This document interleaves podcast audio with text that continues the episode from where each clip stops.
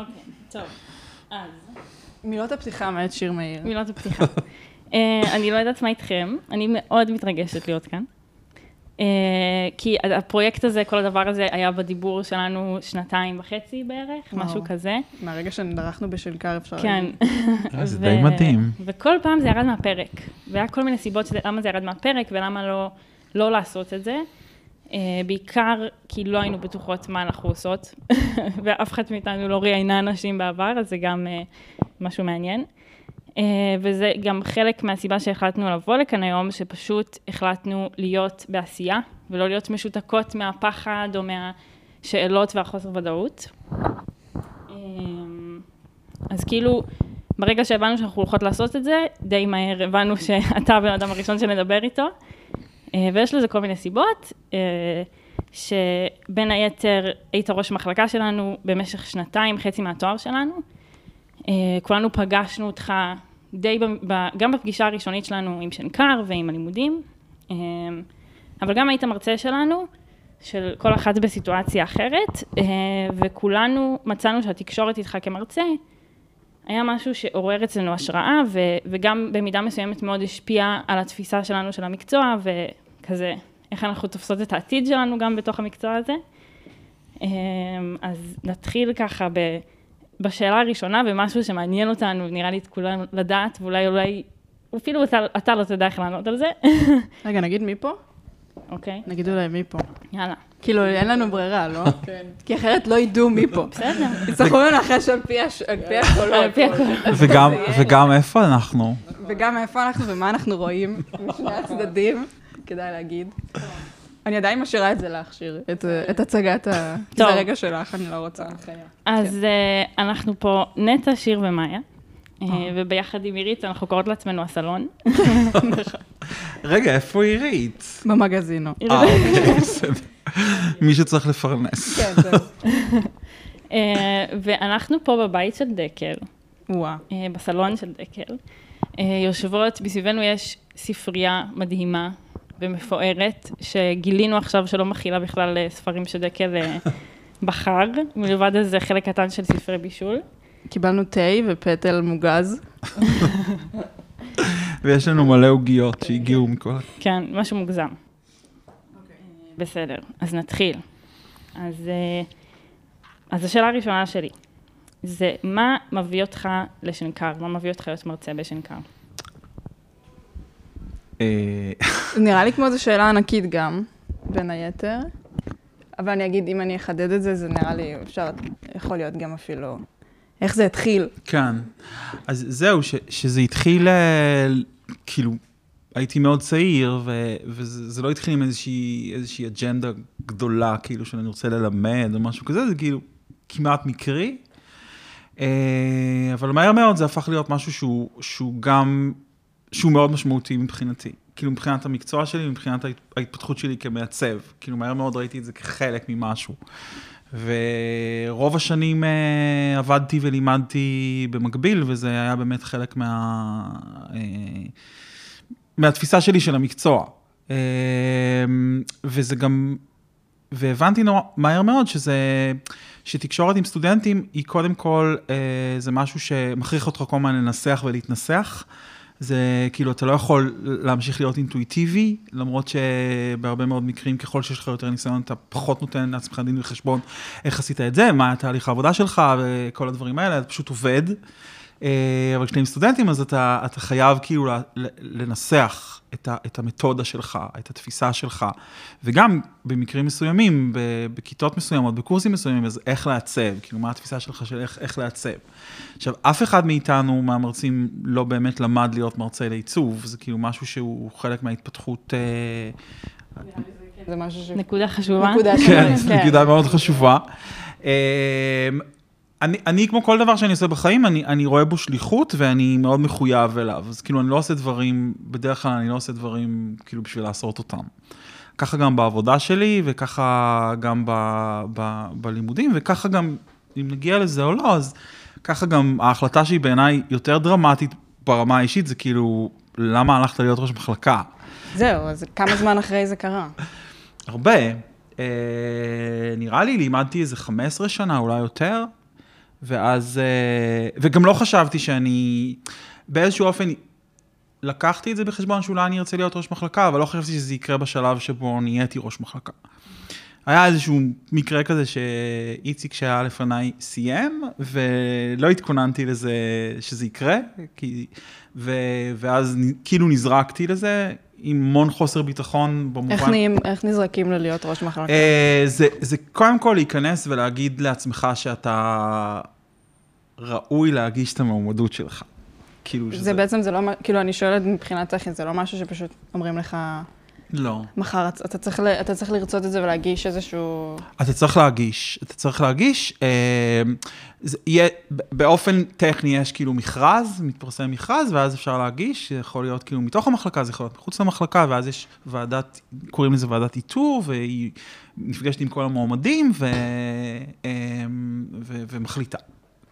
אבל לפני זה, זה, זה עניין של להגיד לעצמך, האם אני ראוי, כאילו, האם אני מספיק טוב, שזה משהו שאני מקווה שהוא ימשיך ויעלה במהלך הרעיון הזה, שזה משהו שגם בעיצוב, אני, אני אף פעם לא, לא אומר, אני, כאילו, לעצמי אני מספיק טוב, או מגיע לי, או אני ראוי, או כל מיני דברים כאלה. אז, אז קודם כל זה התפיסה של להגיד, אה, יאללה, אני הולך על זה, ש- שאני אני תמיד טוען בפני חברים ובני משפחה וזה, שאני, שאני לא בן אדם אמיץ, אז כאילו צוחקים עליי, אומרים שאני כן בן אדם, אבל אני לא תופס את עצמי כבן אדם אמיץ, להפך, אני תופס את עצמי כבן אדם פחדן, אבל זה, זה באמת נבנה כאילו סביב האמונה שאתה יכול לתת משהו שהוא מעבר לזה, וההרחבה, זה, זה כמו שה... להיות מרצה, מבחינתי זה הרחבה של להיות מעצב, אז להיות ראש מחלקה זה הרחבה של להיות מרצה. זאת אומרת שיש לך כבר איזושהי, איזושהי אג'נדה, איזושהי תפיסה שהיא כאילו מגובשת מבחינתך, ואתה מרגיש שאתה יכול להרחיב אותה. שוב, במובן של שליחות, כי יש משהו שאתה מבין ואתה רוצה לחלוק אותו. זה אה, די מתקשר למה ש... כאילו, זה נראה לי אחד מהנושאים הענקיים שרצינו לדבר עליהם. שלא יודעת אם נתחיל ממש עכשיו, שזה העניין של מהי האג'נדה הזאת. כן. מה זה המעבר הזה כן, אבל רגע לפני נראה לי, כן מעניין מה קורה ברגע שאתה, אוקיי, עשית כבר את ההחלטה, אתה כבר יודע שאתה הולך להיות ראש מחלקה, ואתה נכנס, וכאילו ההבנה, אני מניחה שההבנה הראשונה היא, האם ההבנה הראשונה היא, זה לא מה שחשבתי ברור. שזה יהיה? זו השאלה שלי. ברור, אני זוכר את עצמי ביום הראשון, אתה מתחיל, נגיד, את הקדנציה שלך בחופש, נגיד באוגוסט כזה, או לקראת ספטמבר, ו... ואז כאילו מכינים וזה, וזה כאילו מאחורי הקלעים ואין עוד אף אחד, יש רק את המשרד, ואז כאילו מגיע היום הראשון ללימודים, ואני זוכר את עצמי ממש כאילו עומד, אני, אד- אני אתאר לכם את זה כי למי שמכיר את המחלקה, אני עומד כאילו בין... אה, נגיד פחות או יותר בין, אה, בין סוף אה, זהבית ואיתי למטבח, עומד ואין לי מושג מה אני עושה. כי מה אני אמור לעשות עכשיו? כאילו, לברך את כולם לשלום. כן, נכנסים מרצים, נכנסים אה, סטודנטים, כאילו, מה, מה, מה, מה אני, אתה יודע, כשאתה מרצה, אתה נכנס לכיתה ומתחיל ללמד, כשאתה ראש מחלקה. אז אה, זה, אז זה משהו כאילו שהוא מאוד אה, זכור לי, אבל בעיקר, אם כבר מדברים על זה, של זה לא מה שחשבת, ש... אתה חושב, שוב, במובן אידיאולוגי, אני בא להנחיל ערכים חשובים, שחשובים לי כמעצב, ו- וחשוב לי שהמחלקה הזאת, אתה יודע, נה נה, כל זה, ואז אתה מגלה שאתה צריך להתעסק בהמון המון פוליטיקה, ותקציבים, ומערכות, ואנשים, וכל מיני דברים ששוב, גם כשהיה לי סטודיו, הייתי כמה שפחות, כאילו הייתי רוצה לשבת ולעצב. לא היה לי סבלנות, אה, לא הייתי רוצה, כמו ילד קטן, לא הייתי רוצה עכשיו לשבת עם העובדות שלי, היו לי רק עובדות, אז בגלל זה אני אומר, אה, לא, לא יצא לי כאילו להעסיק אה, גבר בסטודיו. אז אתה ו- מוצא את עצמך מתעסק במלא כן. בירוקרטיה ו... מלא בירוקרטיה ו- ומלא מלא מלחמות, מלא מלא מלחמות, וכמה שאני בן אדם ש- שמבחינה פוליטית אני מאוד פציפיסט ונגד מלחמות, אני אחד האנשים הכי לוחמניים ש- שהמוס- שה- שהמוסד הזה פגש, אני יצאתי למלחמות עולם מטורפות, גם אין לי, אין לי דימרים, אני כאילו, הפיוזים עולים לי ואני כאילו יוצא לקרב כמו שור שלא רואה בעיניים. איזה אה, מלחמות? מלחמות, כדי, כדי לה- להוביל את האג'נדה שלך, או מלחמות על... אה, אה, קודם כל, בשביל, בשביל, כשאנחנו מדברים אפילו בינינו, אני יודע שגם אם נשב פה עכשיו ארבע שעות ולא משנה על מה נדבר, אנחנו נבין כאילו מאיזה עולם אנחנו באים, כי אנחנו מעצבים. עכשיו, שנקר, או כל מוסד אקדמי אחר, לא בהכרח אה, מבין את ה... מה זה עיצוב. כאילו, באמת, מה זה עיצוב. שזה מה... מעניין, כי שנקר זה... נכון, זה ומה זה, מבוסס. לימודי, ומה זה לימודי עיצוב. זה, זה, זה משהו שלא ניכנס אליו כי הוא נורא נורא משעמם, אבל נגיד מבחינת מל"ג, או, או, או העולם האקדמי, לפחות בארץ, אז כאילו לימודי עיצוב זה לימודים מאוד מאוד יקרים. למוסד, כי לעומת uh, קורס שאתה יכול להיכנס לאודיטוריום ולמלא אותו ב-300 סטודנטים, אז אנחנו נכנסים לכיתות קטנות, ויש uh, הנחיה אישית, וכל מיני דברים כאלה. אני זוכר שאחד הדברים שדווקא לא קרו בקדנציה שלי, וקרו בקדנציה של איציק אה, קודמי, זה שרצו שייכנסו יותר, להכניס יותר, המוסד רצה שייכנסו יותר סטודנטים לכיתה. והכיתה הכי גדולה בתקשורת חזותית זה 2709, לא מכילה יותר מ-24 שולחנות. של, ששנה א' צריכים בשביל לעבוד עליהם. ואיציק היה צריך כאילו להעלות את המנכ"ל ואת הנשיאה ואת כל האנשים שמחליטים בשביל להראות להם שגם אם הוא היה רוצה, אי אפשר להכניס עוד שולחן. וש... ו... וזה זה, זה מעגל כזה, כי שולחן, למה בכלל סטודנט למה צריך צריך שולחן? שולחן? כאילו כולם יושבים כזה באודיטוריום וכותבים. למה צריך שולחן? למה רק 24 אנשים? למה, למה זה לא מספיק זמן כאילו בשביל להעביר ביקורת? איך לא מספיקים כאילו להגיע לכולם? כל מיני דברים כאלה. אז, אז כל, כל הדיבור הוא כל הזמן יוצא מתוך מקום שאף אחד לא מבין אותך. כאילו, למה אתה, למה אתה צריך את הדברים האלה? או למה צריך לקנות פונטים, ולמה זה כל כך יקר, ולמה צריך לחדש כל פעם את הפונטים, כי יוצאים פונטים חדשים, למה אדובי מוציאים שדרוג לתוכנה שלהם, אבל קנינו שנה שעברה תוכנות, אז למה כן. כאילו צריך עוד פעם ועוד פעם, כל מיני דברים כאלה שהם... אה, כן. זה. שזה מלחמות נראה לי שיש למעצב באופן כללי. אה, למה צריך פונטים? עם עצמו? נכון, עם עצמו. כן. ובתוך לא, סביבת עבודה שלו. בסביבת עבודה. כן, אבל uh, כמה שזה נשמע, כמו שאת אמרת, uh, שזה כאילו אקדמיה לעיצוב ואומנות, אז היא, היא מנוהלת בסופו של דבר בצורה מאוד uh, אדמיניסטרטיבית, uh, יבשה ולא סנטימנטלית, לא אומנותית או יצירתית, היא כמו כל מוסד. זה עסק, זה עסק ל... בדיוק, ו- ואתה צריך כל הזמן לייצג את המחלקה שלך. עכשיו, בעיקר, שאתה רוצה כאילו לא לשמר את הקיים, אלא להתקדם ולקדם את המחלקה, ו- ולשנות, ולעדכן, ולתקן, ו- וכל מיני דברים כאלה. אז זה דורש כל הזמן אישורים, כל הזמן אה, ישיבות, כל הזמן, נגיד ישיבות זה דבר שאני מתעב. כל הזמן, אתה כאילו צריך לישיבה הזאת ולישיבה הזאת, ולישיבה, זה, זה לוקח המון המון זמן, וזה נורא נורא מתיש. ו... אבל בתוך כל, כל, כל הבלגן כן. הזה, יש את התחושות של אה, אני ראש המחלקה, ואני מחליט ואני, כאילו יש שם, יש שם מקום של אני יושב בישיבה ואני, אני שואלת, אם זה יש את המקום שאני יושב תלוי- בישיבה ובעצם אני מוביל את הישיבה. תלוי באיזה ו- ישיבה. אם זו ישיבה פנימית, כאילו בתוך המחלקה, אז כן. Uh, מחוץ למחלקה אתה עוד אחד מתוך עוד מחלקות שרוצות תקציבים ורוצות מקום ורוצות כיתות ורוצות סטודנטים ורוצות ציוד ורוצות אלף ואחד דברים ואתה צריך כאילו להילחם על, ה, על המחלקה שלך. Uh, אני ישבתי כל השנים ליד חלי והיא לימדה אותי שיעור uh, מאוד מאוד חשוב בצניעות. שלא, בכלל, לא, אתה לא מתחיל בכלל לחשוב שמשפט יכול אה, להתחיל ב"אני ראש המחלקה ואני אומר ככה וככה". כן. שזה, שזה גם, אה, אה, שזה בעיקר משהו שתרגיע, כאילו, אמנם ראש המחלקה, אבל זה לא פה עכשיו אה, עניין של, ואני אני באמת חושב, כאילו, אם יורשה לי, שאחד הדברים ש... בסופו של דבר, אתה צריך להחליט דברים, ואחד הדברים הכי קשים בלהיות בראש, זה שאתה מסתכל ימינה ושמאלה, ואתה צריך להחליט את זה, ולא תמיד זה החלטות כן. קלות. כן. כן. אבל אחד הדברים שאני ניסיתי לעשות במחלקה, ואני חושב שבמובן אה, מסוים הצלחתי, זה כאילו לעבוד בשיתוף פעולה עם המרצים. ולא להחליט החלטות לבד, אלא להתייעץ ולדבר ולשמוע ולהקשיב. בעיקר מחלקה כמו שלנו, שזו מחלקה שיש בה בעצם המון תחומי לימוד, ו- ולא כל תחומי הלימוד הם, הם הפורטה שלי.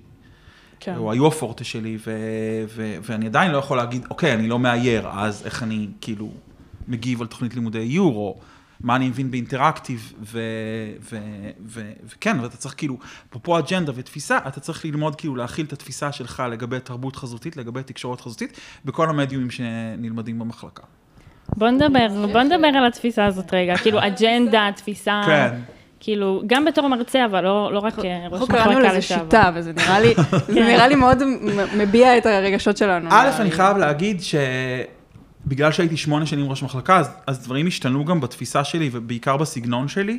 ברור הייתי- שזה גם משהו שמעניין לשמוע. הייתי מאוד מיליטנטי בהתחלה ומאוד נאצי, ו- וחשבתי שכאילו ללמוד תקשורת חזותית זה כאילו לעבוד כמו כלב, וכולם חייבים לעבוד, ומי שלא עובד אז, אז הוא לא יהיה טוב, ו- ו- וכל מיני דברים כאלה, ו- ו- וזה די התמתן לי לקראת הסוף, כי הבנתי שיש דרכים, גם הגיל ומקום בחיים, שיש כל מיני שיטות כאילו להיות מעצב טוב, וכל מיני שיטות להיות סטודנט, ולא צריך ליישר את כולם כאילו לאותה, בטח לא במחלקה גדולה. ש... ש... זה, זה, זה, זה... זה היה אבל חלק מהתפיסה שלך כשהגעת איתה? כן. חלק מהאג'נדה שכאילו, שמה, ש... כאילו סתם אולי תרחיב על זה, כי זה מעניין להבין מה, מה בעצם הוביל אותך לגישה הזאת, כי זה לא נובע מ... זה לא מגיע סתם ככה, יש לזה איזה אני- סיבה. זה גם, זה גם משהו שאנחנו מאוד זוכרות מההתחלה, אני לפחות, כן. מאוד זוכרת בהתחלה, וגם בארבע שנים, שזה כביכול מעט זמן, שהרגשנו את השינוי הזה. ש, שבאנו ליום פתוח אה, בשנקר, והנאום הקבוע, כן. שכנראה כולם מכירים אותו. שלא תישנו בלילה, כן, וארבע לכם שנים תיפרדו זוגיות, מהחבר, כן, וכן, כן. אז אני כבר באמת הפסקתי להגיד את זה לקראת הסוף. זה מצחיק שאנחנו חווינו שתיים, אני חושבת שאנחנו חווינו שנתיים של, של אה, אווירה צבאית, ואז שנה של אה, נכון. חיבוקים ו... ו- לא, וגם, זה גם אה, בגלל שלא הייתי כבר ראש מחלקה, זה- שזה עוד... אז אה, זה היה, זהו, אנחנו חווינו נראה לי בדיוק את התפר. כן, אז אולי כן. גם אנחנו... וגם משהו בדיסטנס הזה באמת, ש... שהוא, שהוא מרגיש שבשנים הראשונות יש אותו במכוון, ואז כן. הוא נשבר במכוון. כן, אני דיברתי פעם עם- עם מישהו משנה ד', הייתי בשנה ב', ואז שאלתי אותו, כאילו, מה... מה קורה עם דקל? אני לא דיברתי איתו בחיים. אז הוא אמר לי, לא, דקל מדבר עם סטודנטים רק בשנה ד'. אז זה נורא מצחיק, כי סטודנט של שנה ד' כתב איזה פוסט באינסטגרם ואמר שהוא אה, שלוש שנים פחד ממני פחד מוות, ואז כשהוא, כשנכנסתי לשיעור והוא נהיה תלמיד שלי, אז הוא הבין שאני כאילו משהו אחר לגמרי. אז שזה מה שקרה לכולנו פה. נכון. אני חושב שזה משהו. קודם כל זה משהו בתפקיד, כי נגיד אם ניקח רגע את הסוף, אני, אני חושב שאני אחד המרצים, עוד לפני שהייתי ראש מחלקה וגם כשהייתי ראש מחלקה ובטח עכשיו, שאני הכי לא שומר דיסטנס, כאילו אני שובר דיסטנס, כאילו גם סטודנטים שלמדו איתי בשנה א' יוכלו להגיד לכם את זה, אני שובר את, הד- כאילו אני, הם בשוק מזה שאנחנו יורדים לפסים מאוד לא מקצועיים או מאוד לא פורמליים או, או משהו כזה. זה לא, זה לא מעניין אותי, זה משהו שכאילו מאוד מאוד לא מעניין אותי. אני חושב שהרבה מאוד סטודנטים כאילו חששו ממני, כי משהו בפרסונה שלי בעיקר, ובזה שאני יושב ב, במשרד של ראש מחלקה, ואני ראש המחלקה יותר מאשר, ואני חושב שרוב האנשים, חוץ מאלה ש, שנתקלו איתי בשיחות אישיות, אה, בסיטואציות קשות, כמו בעיות בלימודים, או, או, או ציונים נמוכים, או כל מיני דברים כאלה, אני חושב שמי שבסופו של דבר כאילו נתקל בי פנים מול פנים, מבין שזה לא, שזה אחרת ממה שזה, אה, ואיך אתה מסביר את זה? שזה, אה, נורא קשה לי להגיד, אני רוצה לחשוב שזה בגלל המק, ההגדרה שהייתה מעל הראש שלי, שאני ראש המחלקה. כי אני שוב אומר, כשנכנסתי לכיתה, אני לא חושב שהמשכתי כאילו, ו, וגם, אוקיי, אני אכנס טיפה לעומק, וגם במקומות האלה, כמו השיחה הטראומטית שהייתה לנו אז, כאילו, כן. כן. בתקופה הזאת, שכאילו אני מאבד את זה. כאילו, אני מאבד את זה, אני, אני, אני, שזה כן לגיטימי, אתה בן אדם, אני כאילו, אני כן, כן, אה, אבל אני כן אה, מבינה את זה. נגיד ה- ה- הפגישה הטראומטית הזאת היא... בוא נסביר רגע, נסביר רגע נשמע לקהל. למאזינים. זה נשמע נוראי, כן. לא, פשוט לי ולדקל, כאן מאיה, מי שלא יודע. לי ולדקל הייתה חוויה מאוד אה, מעניינת. אני חושבת שזה, לכל מי שהיה בשיחה הזאת, זה היה חוויה מעניינת. כן, אבל זה היה, זה היה, ואז גם היה לנו שיחה בכיתה. כן. ושמבחינתי, אני, לא, אני חושבת שאתה לא, כאילו, אתה לא יכול לדעת, כי לא באמת אמרנו שום דבר, מבחינתי זה היה איזשהו סיכום של הדבר. איזושהי- סגירת מעגל. סגירת מעגל, כן. ולהעביר את זה אחורה. אמ, ודווקא בגלל השיחה הזאת, ודווקא בגלל גם כל החוויה איתך, זה עניין אותי לבוא ולשבת פה ולדבר על הדברים. כן. כי אני חושבת שגם אחרי זה הבנתי, זה בדיוק מה שאמרת, אחרי זה הבנתי שבעצם, במיוחד לקראת השיחה הזאת, שקראתי כל מיני דברים שכתבת וכזה קצת הסתכלתי, הבנתי שאנחנו מאוד דומים בתפיסה שלנו לגבי עיצוב, ו- ואיך יכול להיות שפספסנו את זה במשך ארבע שנים, כן. שזה לא, מה גם, ש... אני גם זוכרת, ה- כאילו, כשפגשתי אותך בשיעור ובכיתה, וכאילו, גם השיחות שהיו לנו איתך, ופתאום, אני זוכרת שדיברתי איתך על זה, שאמרתי לך, וואי, מאיה, את חייבת ללמוד איתו. כאילו, את תביני, ואז אמרתי לך, חכי חכי שנה הבאה. אה, אז, אז זה גם באמת הדבר הזה, וגם המקומות האלה, ה... זה היו תקופות מאוד קשות, זה היה קורונה, זה היה את הסיפור הזה עם השביתה, ועם ה... כל הסיפור הזה עם הנדסאים, ו... וכל מיני דברים כאלה. אני, אני, זה אפרופו אחד הדברים שנורא נורא השתניתי בהם. במשך השמונה שנים חוויתי הרבה מאוד שביתות, גם של מרצים, גם של סגל זוטר, גם של סגל בכיר, גם של סטודנטים, גם של אה, הרבה מאוד דברים, ולא הייתי סבלני כלפי זה. כאילו, מבחינתי זה, זה משהו שמשבש לי את תוכנית הלימודים, שמשבש לי את הלימודים במחלקה, את הסדר, וכאילו לא היה, כאילו לא היה אכפת לי אה, מה הסיבות. וחלק מהשינוי הוא, הוא להבין שקודם כל הסיבות הן לגיטימיות, ושהדבר, לא, אני זוכר שאמרתי, איך נספיק ללמד את כל החומר? אם, אם מתוך 14 שיעורים, אה, נש... אה, והיום, אני כאילו, ושוב, למדתם איתי, את, שלושתכם למדתם איתי, זה כאילו, זה, אז כאילו פחות שיעור אחד, שיעור אחד נלך למוזיאון, שיעור אחד תהיה שביתה, והקורס שלנו יוצא בימי שלישי, אז יוצא לנו גם יום העצמאות וגם פסח, כאילו, יאללה, אבל כאילו... אתה חושב שזה משהו שאפשר להבין אותו רק בגלל שעשית את זה הרבה שנים? אה, לא, אני חושב שזה מבנה אישיות. אני חושב שזה מבנה אישיות ש- שמחמיר קודם כל עם עצמו, ואז גם מחמיר עם הסביבה שלו. כן. ו- ואתה לומד כאילו גם להיות פחות חמור עם עצמך, וגם, ואז במקביל, אה, אחד הדברים שכאילו הם הכי חשובים בעיניי להבנת המבנ... האישיות שלי, גם לרעיון הזה וגם בכלל, שאפרופו שהתחלנו לדבר על העניין הזה של ביטחון עצמי, אין לי ביטחון עצמי. כאילו, אני לא בן אדם עם ביטחון עצמי, ואני בניתי לעצמי את הביטחון העצמי שלי אה, בעקבות המקצוע שלי. כן. זאת אומרת, הבנתי בשלב מסוים שאני אה, כנראה טוב בעיצוב, או משהו כזה, תחילת הדרך טרום הלימודים, כנראה זה מה שאני אעשה בחיים. הלימודים שלי הוכיחו שאני באמת טוב בזה.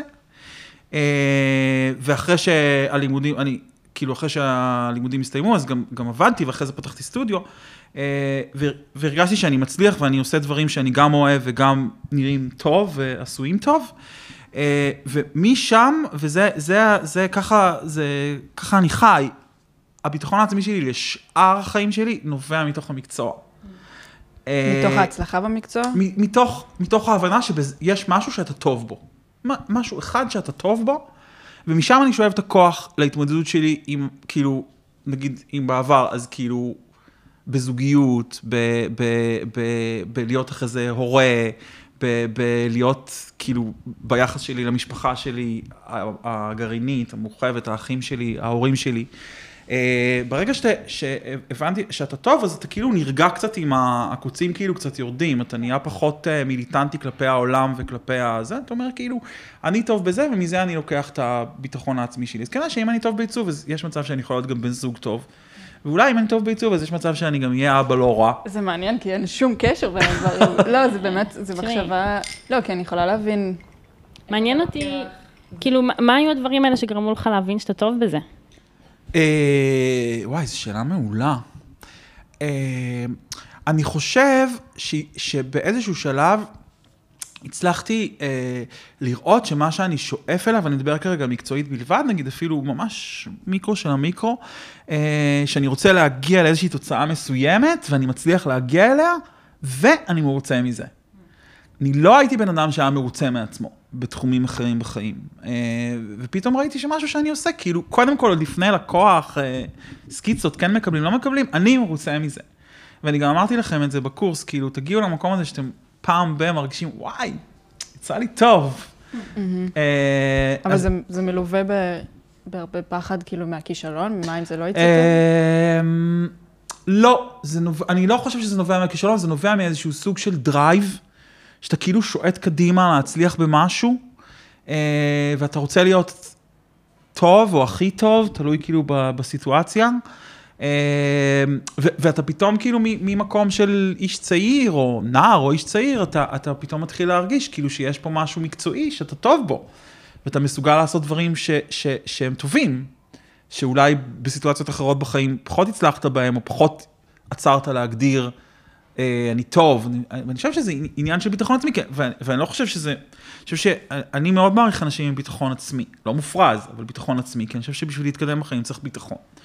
אה, צריך באיזשהו שלב, אם זה בינך לבין עצמך, בינך לבין הסביבה, בינך לבין המראיין שלך במקום עבודה, אה, טיפה להזדקף וכאילו להוציא משהו, אה, להגיד על עצמך משהו, וזה אפרופו, ששאלתם אותי על השלבים הראשונים של הראש מחלקה.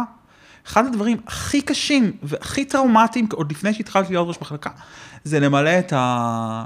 את הטפסים האלה של ה... שמה להגיש אתה הולך למועמד. לעשות. כן. אתה מסתכל על זה, לא, אתה- מה שאני הולך לעשות זה היה בסדר, אבל אתה מסתכל על מה עשיתי. אה, אה, אתה אומר, זה מה זה- שעשית? קורות חיים כזה, כן. קורות חיים, זה כל מה שעשית? מי אתה? כאילו שאתה הולך ל... כאילו, כן. זה כל... זה, זה משהו שהוא כאילו מאוד מאוד אה, כזה, אתה אומר, עכשיו, אני ידעתי מה עשיתי, אבל פתאום זה נראה לי אולי לא מספיק, אולי לא מספיק חשוב, אולי לא מספיק זה, או כל מספיק... אבל זה המקומות, נגיד, שבסופו של דבר כן הגשתי את הטפסים, להגיד כאילו, יאללה, כאילו, תגיש, תקבל, לא תקבל. זה, זה עניין של ביטחון עצמי. משהו ב... כאילו, גם בצורה שבה הלימודים בנויים, אה, אבל גם אולי סתם חלק מהחיים הסטודנטיאליים, הרבה פעמים הביטחון העצמי, דווקא אני מרגישה נובע ממשהו חיצוני. כאילו, כי אתה צריך חיזוקים. כן, כן, גם בהמשך לשיטה, אני מרגישה נכון. שאתה נכנס ל- ללימודים ו- ו- ואומרים לך, תוריד את הביטחון כן. לאפס, כדי שתוכל עד לבנות אותו. שנגיד לך שזה בסדר. כן, עד שנגיד כן. לך שעכשיו זה הזמן להוציא אותו. אני חושב שזו תפיסה מאוד מיושנת אגב, והיא צריך, אה, צריכה לעוף מן העולם.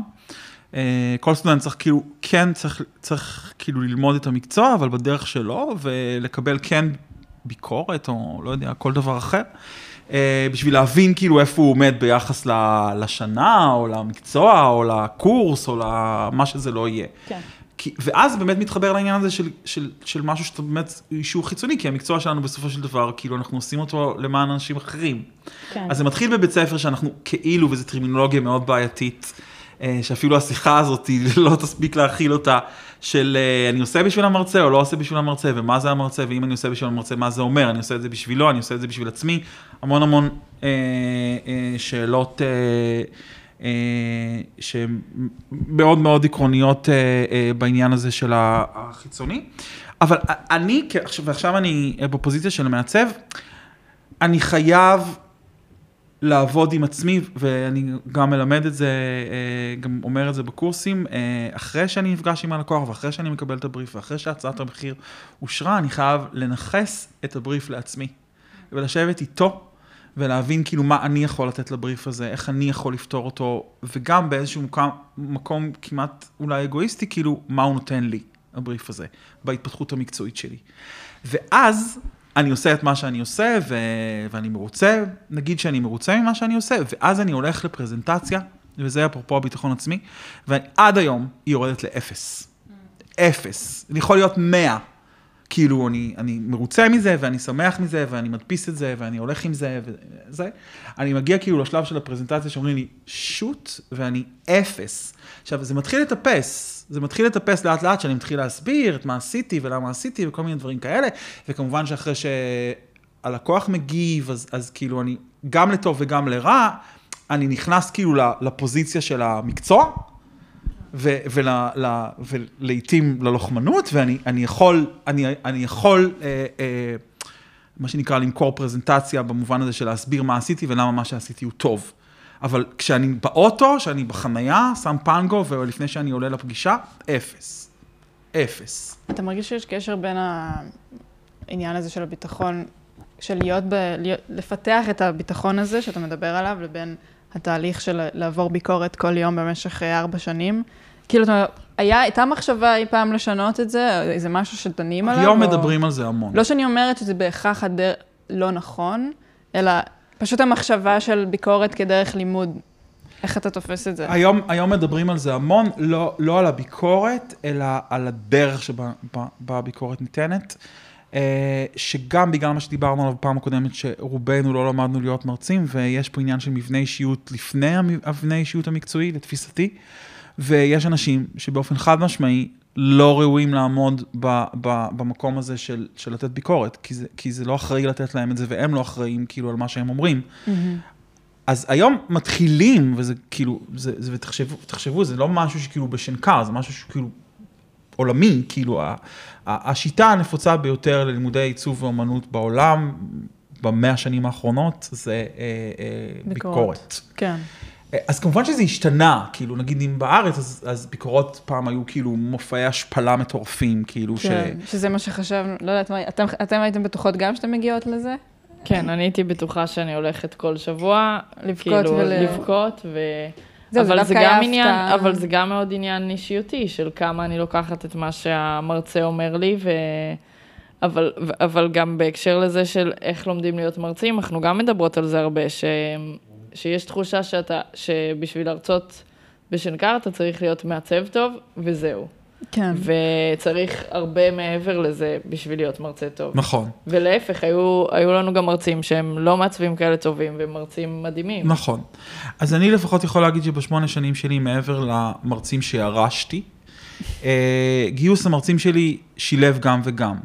גיוס מרצים חדשים באופן, אה, הם כן על סמך, אני לא, לא יודע להגיד כאילו מעצב טוב או מעצב לא טוב, אבל אם אני גיליתי או ראיתי או עקבתי אחרי מעצב, שאת רובם לא הכרתי באופן אישי, אלא רק דרך העבודות העבודות שלהם, שאגב, תחזיר, תחזירו אותי למקום הזה, כי יש מצב שאני אשכח, אבל זה משהו שאפשר לדבר עליו אחר כך. אני לא בן אדם של ברנז'ה, אני לא בן אדם של קליקות, ואני לא בן אדם שמסתובב כאילו עם אנשים מסוימים שאני עושה בשבילם, הם עושים בשבילי, כל מיני דברים, כן, אני די כאילו עם עצמי, אז, אז רוב האנשים שכאילו גייסתי, זה חד משמעית אנשים שראיתי משהו בעבודה שלהם, שהרגשתי ש, שזה... שראוי שהם ילמדו במחלקה שאני עומד בראשה או משהו כזה. שזו שאלה, אבל אם, אם ככה אפשר לדעת לא, מה הם יהיו. והתשובה היא לא. כן, ואז אתה מגלה שהם... והתשובה היא לא, וכן, אני יכול להגיד שיש, כאילו שגייסתי מרצים, ש... שמה שהם עושים כאילו בשוק זה, זה מדהים, והם לא מרצים טובים. לא מרצים מספיק טובים, וגם לתוך כל העניין הזה נכנס גם הקטע הזה של, של, של, של חייבים ניסיון, כאילו, עכשיו, זה מצחיק להגיד את זה, וזה אולי כאילו אפילו לא נוח כאילו בסיטואציה של לדבר עם סטודנטים, אבל תמיד יש מרצה שהכיתה שלו היא הייתה הכיתה הראשונה. ועכשיו, זה לא משנה לסטודנט שלמד טיפוגרפיה 2 ממרצה, שזו השנה הראשונה שהוא, אה, זה, שזאת השנה הראשונה שלו. מבחינת, מבחינת הסטודנט זה פעם ראשונה שהוא היה בשנה ב', סמסטר ב', ולמד טיפוגרפיה 2, כאילו. אבל זה, זה העניין של, של היעדר הכשרת מרצים, שהוא בעיניי משהו שכן צריך לדבר עליו וכן צריך לפתור אותו.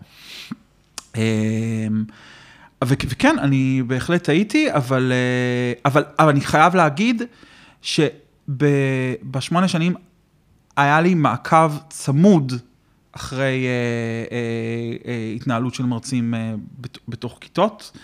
אה, כמו שאני אומר תמיד לסטודנטים שאני כאילו אה, אה, ממליץ להם למלא משוב, כי זה, ואני תמיד אומר, אה, זאת הדרך שלי כראש מחלקה, או דרך של ראש מחלקה שעכשיו, לדעת כאילו מה קורה בכיתה, כי ראש מחלקה יכול לעשות את כל המאמצים שייכנס למרצה הכי טוב, ויש סילבוס והתרגילים והכל, אבל מה שקורה בכיתה, בתכלס, בשעה תשע ורבע, אין לנו מושג מה קורה שם, ו... וראש מחלקה צריך לעשות את המאמצים בשביל לראות מה קורה שם, לעקוב אחרי זה, ללוות, לייעץ, להציע, אה, לתת לסטודנט, למרצים החדשים תחושה שהם, שהם לומדים גם איך להיות מרצים ושהם יכולים להתייעץ ושהם לא לבד, כי הרבה מאוד פעמים גם אני הייתי מרצה, אה, אה, אתה מרגיש כאילו שמה, אם אתה מגיע לסיטואציה שמשהו לא עובד, אתה חושב שזה אצלך. עכשיו, יכול להיות, אבל רוב הסיטואציות, עכשיו אני ומיכל פאוזנר עושים מין סדנה כזאת לג'וניורים, למרצים uh, מתחילים. ג'וניורים? כן, אנחנו קוראים לזה ג'וניורים. Uh, ואנחנו אמרנו להם את זה, ואנחנו גם רואים ש- שהבעיות האלה, או הפינות האלה שהם מרצים חדשים נתקעים בהם, וזה אחד הדברים הראשונים שהיה לנו חשוב להגיד, זה כאילו כולם, כולם נתקלו בזה. כן. צריך כאילו לדעת שיש את הדברים האלה, ואנחנו מנסים לתת כמה שיותר הכשרה. Uh, uh, לבעיות שיכולות, אה, למתודות מסוימות שכדאי לאמץ, אה, או כל מיני דברים מהסוג הזה, אבל בסופו של דבר, זה היכולות של, של אותו בן אדם, והרבה מאוד מודעות עצמית בכל האספקטים. גם מהסוף, אם נלך לסוף, המודעות העצמית להבין שמשהו לא עובד, ויכול מאוד להיות שאני לא מתאים להיות מרצה. אה, יש, יש מצב שאומרים לו שהוא לא מתאים, או שזה פחות כן, דברים? כן, אמורים להגיד לו. כן. אני הייתי אומר, זה לא עניין של, אתה לא קורא למרצה לחדר שלך ואומר לו, אתה לא מתאים להיות מרצה. כן, אתה ברור. מעלה את הבעיות שעולות. Mm-hmm. שאגב, אתה מתבסס על המשובים. אתה אומר, כאילו, עלו בעיות, אני לא, בא, בוא נדבר עליהם. עכשיו, נגיד, ניקח, ניקח מקרים קיצוניים דווקא, ש, שהם פחות קשורים למתודה מקצועית, אלא יותר לסגנון, אה, שמרצה מדבר לא יפה, או, או סטודנטים נפגעים ממנו בשיעור. בכל הפעמים שאני נתקלתי בזה והצפתי את זה בפני המרצה, או, אה, הוא לא היה מודע לזה.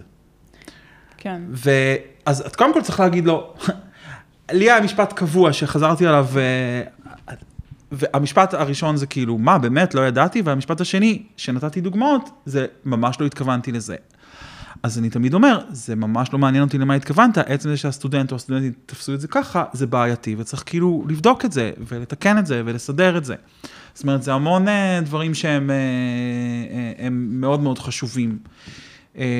וגם אם אתם שואלים על עצמי, אז גם אני כאילו עברתי, יש לי, אתם מכירות אותי, כי למדתם איתי, יש לי כאילו מין מאוד כזה אימפולסיבי ונסחף כזה, ולפעמים, קודם כל, אני לא כזה בדחן, אבל לפעמים יש בדיחות שהן סרות טעם והן לא מתאימות. ולפעמים יש מחוות שהן כאילו מבהילות במקום להיות כאילו חביבות ו...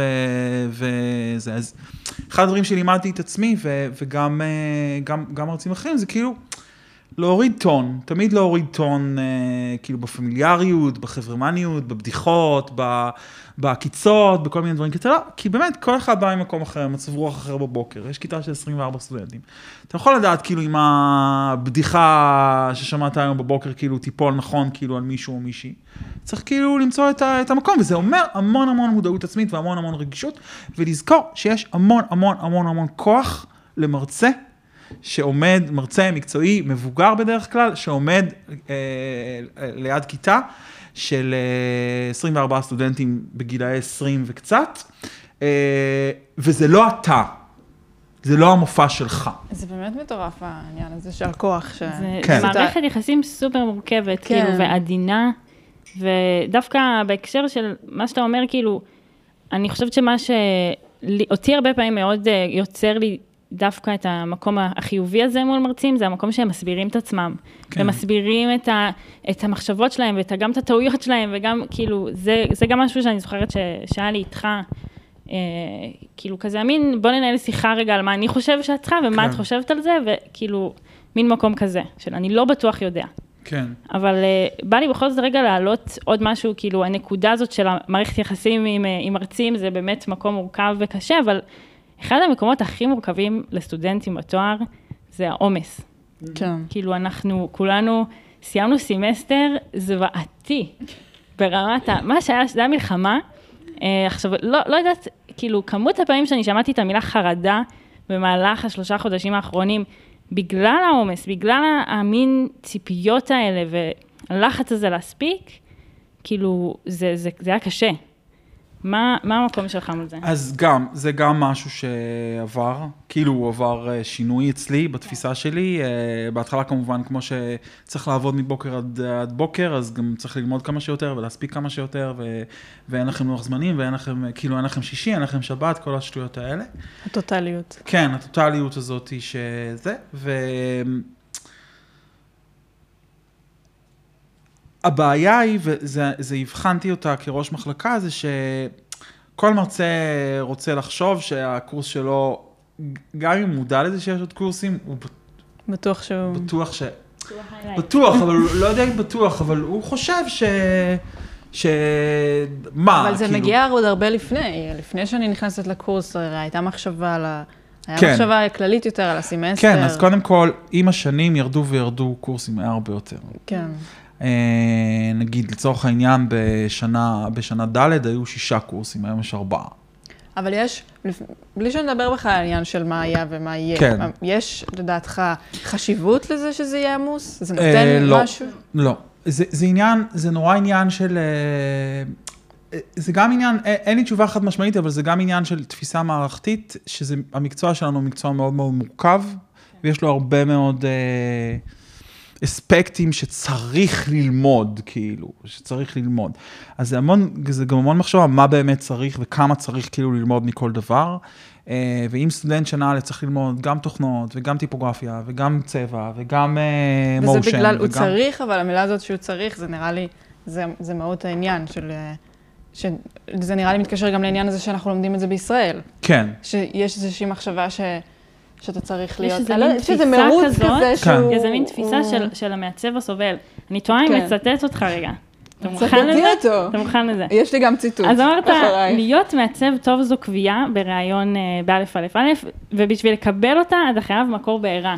כן. אאוץ', כאילו מה? טוב, לא, זה גם קצת... כל השיח, כל השיח שלך שם על להיות מעצב, זה דמות סובל, טראגית כן. מאוד, המעצב הסובל. כן, אבל אני באמת, אני לא תפסתי את זה ככה. יש פה כמובן over דרמטיות, כן, שזה אופייני. אני חושב שהקביעה, הקביעה היא באיזשהו אופן אה, איזשהו משהו שמקדים את ה... שמה שחשוב מבחינתי זה הבעירה. כאילו, כאילו הקביעה היא איזשהו תשלום על הבעירה. כאילו, והבעירה מבחינתי זה כן משהו שאני מאוד מאוד מאמין בו. אה, אני, אני, זה, זה, זה מורכב העניין הזה, אני חושב ששוב, היום כאילו במקום הרבה יותר רגוע, רגוע אני, אני, אני, אני חושב שזה לא הכרחי כאילו, ואני חושב אבל שבעיקר זה לא כמות הקורסים, אלא הדרישות בכל קורס, שהן מטורפות.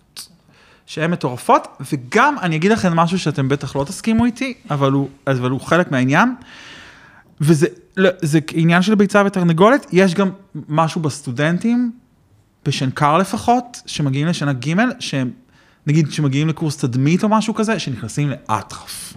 כן. לאטרף. כן. כי יש ציפייה, נראה של- לי, כי נכון. נבנה ציפייה שמשהו אה, כבר יקרה בשלב הזה. של הפקות... וגם מתחילה התחרות. נכון. צריך לדבר על זה. בסדר, התחרות נדבר. לתחרות דווקא יש לי הרבה מה להגיד. אה, לא, אה, מה, בהקשר הזה, אם אני אחזור לזה שאמרתי שיש לי ציטוט, שאתה אמרת שלהיות בוגר במחלקה לקשורת חזותית בשנקר זה מעמד מחייב. יש לזה, יש לזה איזשהו, איזשהו משהו שאני עוד לא יודעת מהו הדבר הזה, אבל... אה, וזה חלק מהעניין. כן. נבנית הציפייה, אני צריך להיות משהו כשאני כן. יוצא מפה. כן. שנה ג' זה כבר... ציפייה אבל גם קיימת, כאילו זה לא רק משהו שלנו, זה קיים גם אצל, אצל מעסיקים, אצל אנשים שאת הולכת להתראיין אצלם, שאומרים, אה, למדת בשנקר, כאילו, כן, אז אז את את הציפייה צריכה קיימת לעמוד בכל המקומות, כן. כאילו.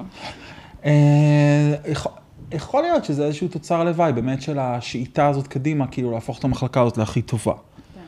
אה, וזה זה משהו שמאוד מאוד קשה לעשות אותו, ויכול מאוד להיות שחלק מההחלטות הן בסופו של דבר פוגעות בסטודנט. אה, כמו נגיד עומס, לצורך העניין. שאני בטוחה שיש סטודנטים גם שהיו יושבים פה ואומרים אחרת, כן? אני, אנחנו, את מביעות צעד את אחד. כן. אני כן יודעת על סטודנטים שיצאו מה, ואולי מתגעגעים אפילו לתחושה הזאת שאתה רודף, כאילו שאתה באיזשהו, גם התחרות, בוא נדבר על התחרות, כאילו בוא. אמרת שזה... כן, אני, אני חושב, גם בזה השתניתי, אבל, אבל אחת התפיסות שלי ש, אה, של תחרות, שאפרופו חומר בעירה, שתחרות אה, זה משהו שהוא אמור להיות אה, משהו ש, שהוא טוב, ולא משהו שהוא... אה, שהוא, שהוא, שהוא שוב, אני, אני לא תמים, אני יודע שיש לזה צד רע וצד טוב, אבל אני חושב שסטודנט צריך כאילו להבין, אני חושב שסטודנט צריך להבין כאילו מה היכולות שלו, והדרך שלו להבין מה היכולות שלו, זה הקבוצת התייחסות שלו, והקבוצת התייחסות שלו בהתחלה זה הכיתה. כאילו הוא צריך לראות את עצמו מול הכיתה, דווקא בכיתות הנמוכות, עוד לפני שיש, בכיתות הגבוהות כבר מתחיל להיות כאילו שפה אישית, ו statement, נגיד, אני יכול להגיד שבקורס ספר, כל אחד לקח את זה למקום שלו, ובתוך המקום שלו, דחף יותר או פחות, כאילו, אה, אה, אבל עוד לפני שיש את זה, ואתה אתה אומר, אוקיי, אני כאילו, אני, אני, אני לא מתחרה אה, איתה או איתו, אני עכשיו בשביל עצמי. שם, אבל בהתחלה, בשביל להבין כאילו אם אתה טוב בטיפוגרפיה או לא טוב בטיפוגרפיה, אתה חייב להסתכל, קודם כל, לפני שאתה מסתכל על העבודה של עצמך ימינה ושמאלה. להבין, כאילו, אני זוכר את עצמי, זו אחת התחושות שאני זוכר את עצמי כסטודנט, שהייתי ממש במתח, אני יכול מאוד להיות שהמשפט הזה כאילו יוציא אותי לא טוב, אבל אני, אמרנו שאומרים הכל, אה, מה יתלו מימיני ומשמאלי, מה שאני עשיתי אני יודע, אבל כאילו מישהו פה הולך לעשות משהו יותר טוב ממני, כן. כי אם הוא הולך לעשות משהו יותר טוב ממני, כנראה שהמשהו שלי פחות טוב. ומבחינתי זה drive. שזה משפט, אני בטוחה שכל אחד בשנקר הזה עבר לו בראש. בטח. גם התחרות הזאת של מיטו אני לראשון. תוהה לעצמי אם זה, כאילו, זה קצת אה, מתחיל להרגיש לי ככל שאני עוזבת את המעמד הזה, שזה, שזה חלק מהתעשייה בארץ, זה חלק מההתנהלות פה, זה חלק מהחיים פה כמעצב, או... מה, תחרות? כן. להסתכל מה קורה מהצדדים. אני חושב ו- שהיום זה פחות. כי אני חושב שהמקומות עבודה היום, אולי להתקבל אליהם זה עדיין מכיל כאילו את מה שאת מדברת עליו, אבל להיות בהם זה לא בהכרח. כי... הב... אני, אני נגיד, תמיד הייתי אומר לסטודנטים בשיעורי טיפוגרפיה, שברוב הפעמים לא יעירו להם על טיפוגרפיה טובה או טיפוגרפיה גרועה. זה או שהם החליטו שהם מטפלים בטיפוגרפיה, או שהיא תהיה לא טובה. כי לא ידעו להעיר להם? לא, מה? כי לא ידעו להעיר להם? לא, כי יש דברים יותר חשובים, כאילו, וזה אני מדבר כבר על מקומות עבודה, ואני כן מפריד את זה, כאילו, אני זוכר את עצמי, שוב, בסדר, זה היה לפני 20 שנה, שהיינו באים כאילו ב-5-6 בבוקר, כאילו, למשרד בשביל לעבוד על טיפוגרפיה, או היינו נשארים, בשביל לעבוד על טיפוגרפיה, כי כולנו יודעים שלעבוד על טיפוגרפיה זה לוקח מלא זמן, וזה לא משהו שבדרך כלל יכול אה, להיכנס לתהליך של, של, של עבודה שוטפת, או עבודה מסחרית, או מה שזה לא יהיה.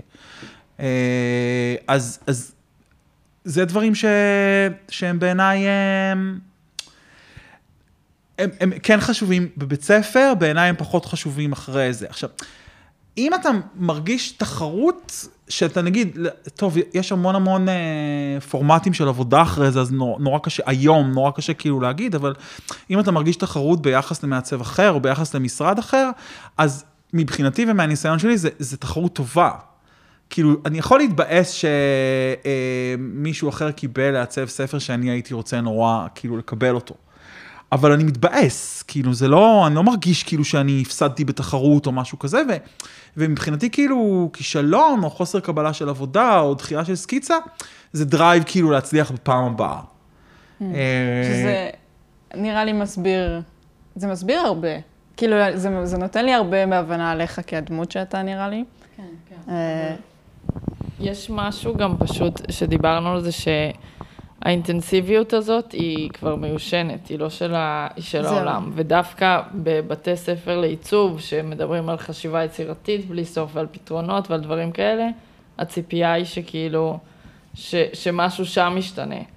ודווקא יש הרגשה שזה נשאר קצת אחורה.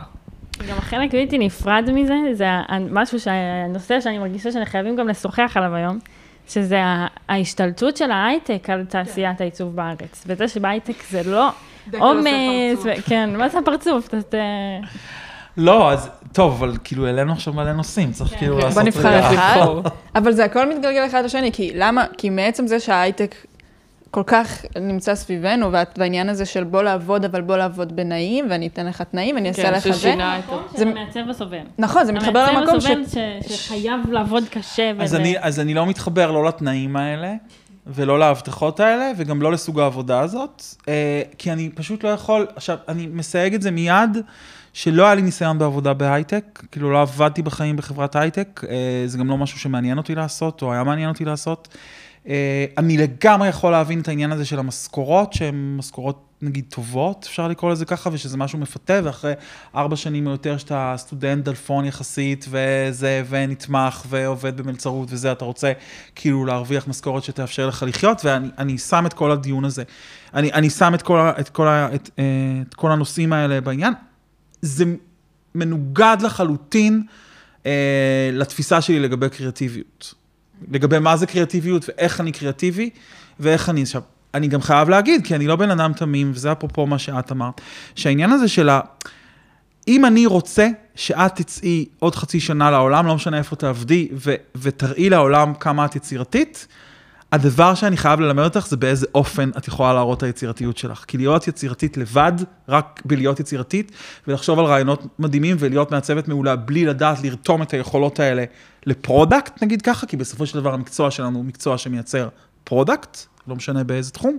אז אני חייב ללמד אותך, וזה היה אפרופו העניין של ראש מחלקה, משהו שכל הזמן שקלתי אותו. כל סמסטר, כל קורס, כל זה.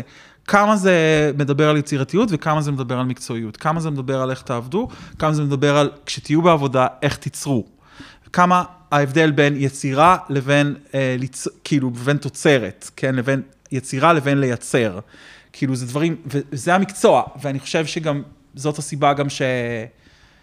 שיש את העומס הזה, כי מצד אחד דורשים מכם, במחלקה לתקשורת חוזית בשנקר, דורשים מכם להיות מעצבים מאוד מאוד טובים, ומצד שני גם אה, אה, מלמדים אתכם כאילו איך לעבוד, איך עובדים, ולא בכדי. אה, לסטודנטים בשנקר הרבה יותר קל למצוא עבודה אחר כך, כי יש את העניין הזה שמחפשים עבודה, ואז מלא סטודנטים מסיימים את הלימודים שלהם בכל המוסדות האקדמיות, והם מתחילים לעבוד, ו, ואז, ואז, וזה תמיד קורה, ואני יודע את זה בגלל שמדברים איתי אנשים שרוצים לחפש, אה, מחפשים עובדים, יש מין צניחה כזאת, כי האנשים ש... בדיוק כמו עם המרצים, אה, אנשים שחשבת שהם מוכשרים, כי הם באו אליך והראו לך תיק עבודות, לא יודעים לעבוד. כן. עכשיו, אין מה לעשות, מעסיק, סטודיו פרטי, חברת הייטק, לא משנה, אה, לוקחים, לוקחים אתכם בשביל שתעבדו, בשביל שהם מייצרים, הם, הם צריכים לתת, להוציא משכורות, הם צריכים כאילו לקחת עוד פרויקטים, בשביל שיש להם עוד פרויקטים, צריכים לקחת עוד עובדים, וכל המעגל הזה. אז, אז כאילו חייב להיות את הקטע הזה של, של לדעת איך לרתום את. את החשיבה היצירתית ואת היכולות לדעת לעשות טיפוגרפיה, לעשות דימוי, אה, לספר סיפור, את כל הדברים האלה, ל... ב... בעבודה, מה שנקרא, ולא... כן. ולא סתם כ... כן, כאיזה משהו שהוא יכול להיות אולי נורא מעניין, ויכול להיות אה, זה, אבל, אבל, אבל זהו, אז יש איזה פער, לדעתי, גם יש כל הזמן, זה מה שנראה לי, אנחנו גם דיברנו עליו הרבה, שיש, זה מרגיש שאנחנו הולכים בין גבול לגבול. כאילו, גם הרבה פעמים... הבאלנס הזה בין להיות, אהבתי את ההגדרה שלך דווקא, בין יצירה לייצור כן. כזה. כן, כאילו שזה אבל לא ברור, אני לא בטוחה שאני יכולה להגיד איפה זה עומד בשנקר, יש איזה, זה מרגיש כאילו גם יש איזו התלבטות פנימית, כי הרבה פעמים היו אומרים לנו, אני לא, אני עדיין, המ- המשפט הזה עושה לי, כאילו, בא לי להקיא כל פעם שאני שומעת את זה, שאומרים לנו בשיעור, אה, כשתהיו בעולם האמיתי, כן. ותלכו לעבוד בעולם האמיתי, כן. ואז אני שואלת את עצמי, איפה אנחנו עכשיו? לא זה בעולם העולם האמיתי? האמיתי? האם זה עדיין לא העולם האמיתי? כי יש, ואז יש, יש כל הזמן את הפער, כאילו, האם אני עכשיו עושה סתם, אז למה אני משקיעה בזה? כי זה בעצם לא, לא, את לא עושה סתם. או מה, את מה זה? מקבלת, את מקבלת תנאים אה, לחדד ולהתאמן על תהליך העבודה שלך ועל היצירתיות שלך בדמו של כן. העולם האמיתי. כאילו, את, יש מצב, אה, זהו, האם זה דמו? לד, לדעתי זה דמו, לדעתי זה דמו שמשתמש במושגים מהעולם האמיתי בשביל לתרגל אה, בתנאים של בית ספר. כי אפילו אם נדבר כאילו על לוח זמנים, לוח זמנים שסטודנט עובד על אה, תדמ, אה, מיתוג סמסטר שלם, זה משהו שהוא לא פלא כן. שאנשים מתגעגעים אחרי זה לבית ספר. ולא בגלל האינטנסיביות, אלא בגלל זה שהם יכלו כאילו... לשקוע. אה, לעבוד אה, חו- חוד, אה, שלושה חודשים על, על מיתוג, שבמקום עבודה הם יעשו את זה בשבוע. כן. כאילו זה לא... אז כן, זה בעיניי זה סוג של דמו, וזה בעיניי, זה איזשהו סוג של balance, ואני שוב אומר, כאילו, כתוכנית לימודים במחלקה לתקשורת חזותית, יש כאילו balance, ויכול להיות שה balance הזה גם מבלבל, כי יש קורסים מאוד מופשטים נקרא להם, כן. פחות אה, ששמים במרכז את ה product, ששמים דגש על תהליך עבודה, על דיון, על חשיבה, על מחקר, ויש קורסים שהם ארטקור, תעשו לוגו. כאילו, אה, אז אבל, אני, אני, אני, אני לא יכול לדבר כאילו, כאילו במקומכן, כאילו בחוויה שאתן חוויתן בתוך המערכת הזאת, אבל מבחינתי זה, זה באמת משהו ש, ש, שהוא סוג של בלנס שצריך להתקיים לכל סטודנט בכל, קוראים לזה מאחורי הקלעים מסע סטודנט. כאילו מסע של, אוי, זה כאילו, מעולה. שנקרא ככה לפ- לפרויקט הזה. מסע סטודנט זה שמחשבים לך את הנקודות, כאילו שתגיע ל-160 נקודות ולא יהיה לך חסר או לא משהו, ומחשבים את זה כל שנה. כמה נקודות יש לך בסמסטר א' של שנה א', כמה ב', עד שאתה מגיע כאילו ל-160. אז באותו מסע סטודנט שמחושב כאילו במשרד על פי נק- נקודות זכות שסטודנט צריך לצבור, הוא צריך כאילו לצבור את כל הדברים האלה שדיברנו עליהם עכשיו. כאילו שזה גם לדעת לעבוד וגם לדעת להיות יצירתי. באופן חד משמעי, וגם אם זה יישמע לכם אה, מופרך לחלוטין, לתפיסתי המאוד מחמירה עדיין, זה צריך להיות גם וגם. איפה זה קיים בחיים האמיתיים שלך? מה? שלך ספציפית, היצירה והיצר... והיצרנות. קודם כל, עמידה בלוח זמנים. כאילו מבחינתי זה, זה, זה משהו שהוא כאילו דדליין, זה החיים. אין מצב לא לעמוד בדדליין. כן. כאילו זה כמעט משהו שלא יעשה. זה קרה לי, כאילו השנה פעם ראשונה, נכון, סיפרת לנו על כן, זה. וזה היה נורא. זה היה פשוט נורא, זה פשוט משהו שלא יכול לקרות. זה כמו באמת... אה, אה, עמידה בלוח זמנים, עמידה ב, בתקציב, עמידה ב... ב איך את, את באמת לוקחת את הרעיון שלך ו, ומאפשרת לו להיכנס לתוך המסגרת שבתוכה הוא צריך להיעשות. אבל זאת היצרנות. איפה, איפה איפה היצירה? היצירה? לא, אז אני, אז בסדר, איפה היצירה? היצירה היא בלהאמין במה שאתה עושה. כאילו להיכנס לכל פרויקט שאת כבר, תראי, זה פחות חוכמה להגיד עכשיו, כי אני באמת, אני חייב להעיד שבמקום שאנחנו, כאילו בז- בזמן ובמקום שאנחנו נמצאים בו, אני עושה מה שאני רוצה. אז, וזה לא משהו שכולם מגיעים אליו, וזה לא משהו שבטח אתן ב- בשנים הראשונות שתעבדו, לא, לא בהכרח תגיעו, תגיעו אליו. אם אני לוקח את תחילת הדרך שלי, וזה זה תמיד, תמיד, תמיד להתעקש, להנכיח דברים שאני מאמין בהם. זה היצירתיות. עכשיו, לא הייתי יכול, מה שאמרתי לך, לא הייתי יכול כאילו להנכיח את היצירתיות שלי ואת הראש שלי ואת היכולת שלי לעשות טיפוגרפיה טובה, whatever, מה שזה לא יהיה, אם לא היו נותנים לי פרויקט. ולהפך, אם לא הייתי אה, אה, מנכיח את הרעיונות שלי לתוך פרויקט שיכול בסופו של דבר לשבת על המדף, אז מה זה שווה היצירתיות שלי? וזה היתרון של המחלקה לתקשורת חוזית בשנקר, שאין אותו באף מחלקה. חותם. ה- ה- העניין הזה. זה מרגש, זה, זה, זה, האמת שזה מאוד מעניין לשמוע אותך מדבר על זה. גם מבחינתי זה, זאת נקודה כואבת בסיום של התואר. כאילו הבלנס הזה, אבל כאילו, אמ, סתם כ- ככה מעניין אותי יותר בקטע האישי, כן. המ- המקום שלך, שחזרת ללימ- ללימודים הרי לא מזמן, כן. כאילו זה, זה גם אה, קשור למקום הזה באיזשהו אופן? כי זה קצת גם מתנ... כאילו מתנגד באיזשהו אופן למה שאמרת עכשיו, כי, כי חזרת ללמוד אומנות. כן. חזרת, התחלת ללמוד אומנות. כן, בוא נגיד שהתחלתי ללמוד ב- אומנות, בבניין תואר. ראשון. כן. וללמוד אומנות זה קצת, זה אין, לא בהכרח יש תוצר סופי זה שהוא... הרבה יותר על היצ- על היצירה מהיצרנות. נכון, אז, אבל זה לא, זה, זה לא כזה, זה לא כזה חד משמעי. א', כי אני עדיין מלמד, ב', כי אני עדיין מעצב, למרות שהחלטתי ביני לבין עצמי שמהרגע שאני מסיים את הראש מחלקה, אני מפסיק לעצב גם, ואני כאילו, היה לי מפלטזת שאני עובר לעולם של אחר. לא ידעתי שזה יהיה כאילו אומנות, אבל ידעתי שזה כאילו משהו באזור הזה, וכמובן שאיך שסיימתי לעבוד, קיבלתי עבודות, ועבודות טובות, ועבודות שכיף לי לעשות אותן, אז, אז כאילו לקחתי ואני עדיין מעצב, ואני עדיין כאילו, כל העניין הזה של דדליין, ולא, והנכחה של רעיונות, וטיפוגרפיה וכל מיני דברים כאלה, אז זה דברים שאני עדיין כאילו מתמודד איתם. אבל למה רצית לסיים את זה? כי מיצית את זה? כאילו הרגשת שזה פרק שנגמר? אה, אני עכשיו רגע חושב בקול רם, כי מה שאני אגיד, אה. כולם ישמעו את זה. טוב, בואו נלך על זה. אני קצת איבדתי את ההתרגשות, כאילו, מהעניין הזה של עיצוב. כאילו, באמת, בשביל, כמו שאני אומר לסטודנטים, כאילו, תחפשו את הבעירה, תחפשו את המקום הזה שאתם מתחברים, שעושה לכם...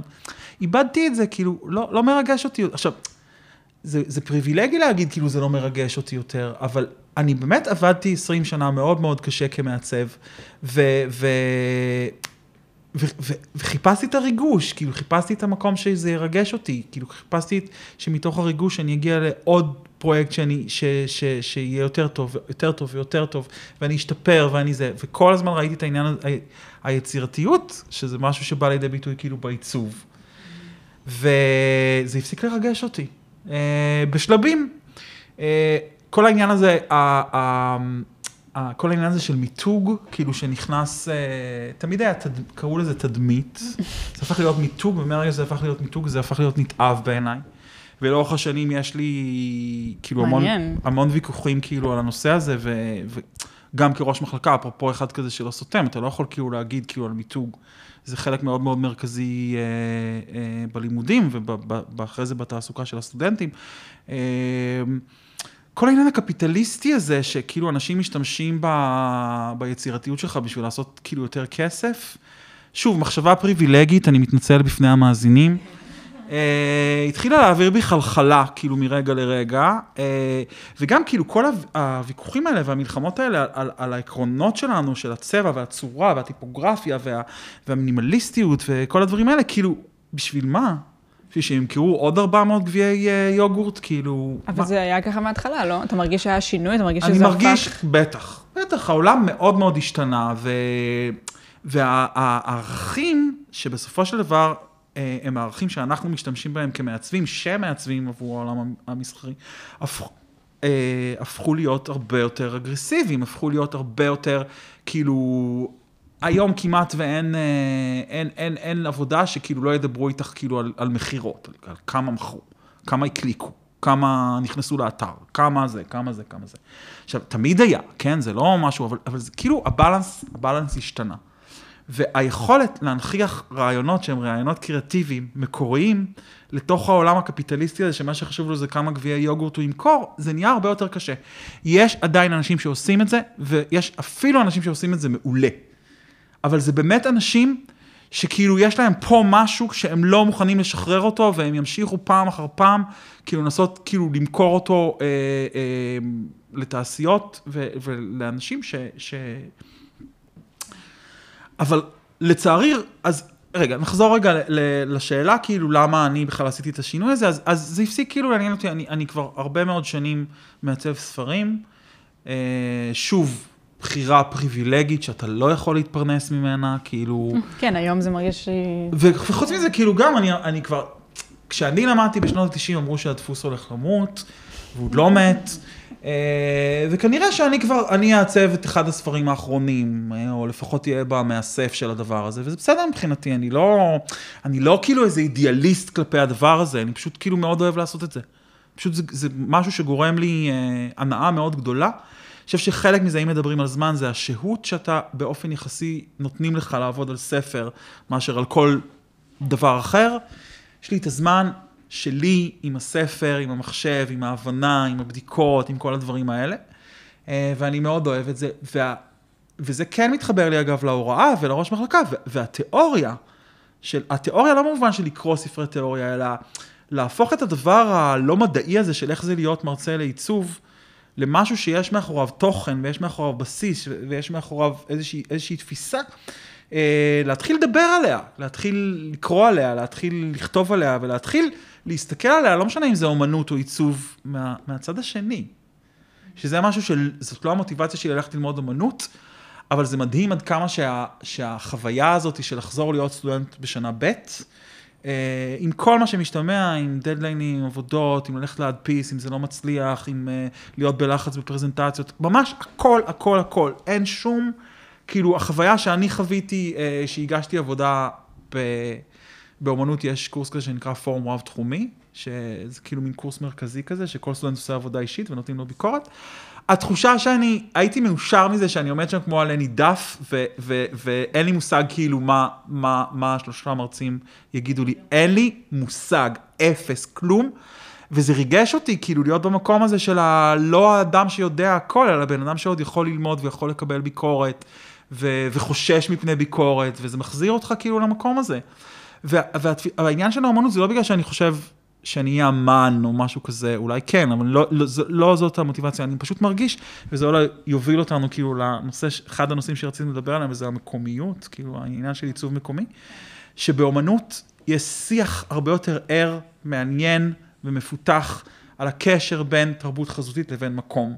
שבתקשורת חזותית, זאת אומרת, בעיצוב בכלל ובתקשורת חזותית בפרט, זה ממש לא, שלא לומר ההפך. זאת אומרת, עדיין יש את.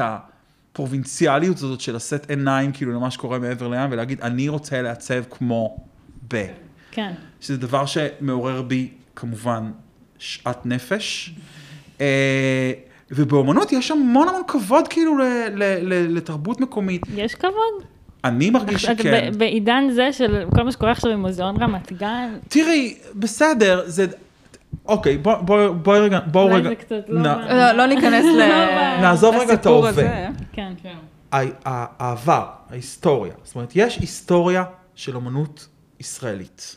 יש קבוצות, יש זמנים, יש הקשר היסטורי, יש הקשר, ויש סיפור, כן? יש, יש, יש, יש, אה, אה, ואתה לא בא עכשיו להיות, אה, זאת אומרת, אין היסטוריה של עיצוב ישראלי בעיניך? לא, לא מתועד, לא מספיק.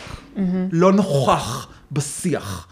אתה, העניין הזה שאתה, שהוא בעיניי, הוא, הוא גם קשור כאילו לת, ל, ל, למקומי ולא, אבל גם בכלל. אתה לא באת ללמוד עיצוב, והפרויקט הבא שתגיש הוא הפרויקט. עשו לפניך ויעשו אחריך, ואתה רק חלק אחד משרשרת, מהיסטוריה, מדברים כאלה. וזה משהו שהוא בעיניי מאוד מאוד חשוב. בכלל, אני חושב שבכל תחומי היצירה, וזה לא משנה אם זה טלוויזיה, או קולנוע, או, או אדריכלות, או, או אופנה, הדברים הכי מעניינים שקורים זה הדברים הלוקאליים. זה דברים שנובעים ומתייחסים לתוך המקום שממנו המעצב מגיע.